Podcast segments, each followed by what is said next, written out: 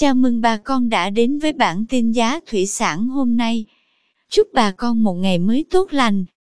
Hôm nay 30 tháng 7 năm 2021, giá tôm thẻ kiểm kháng sinh tại khu vực Bạc Liêu như sau.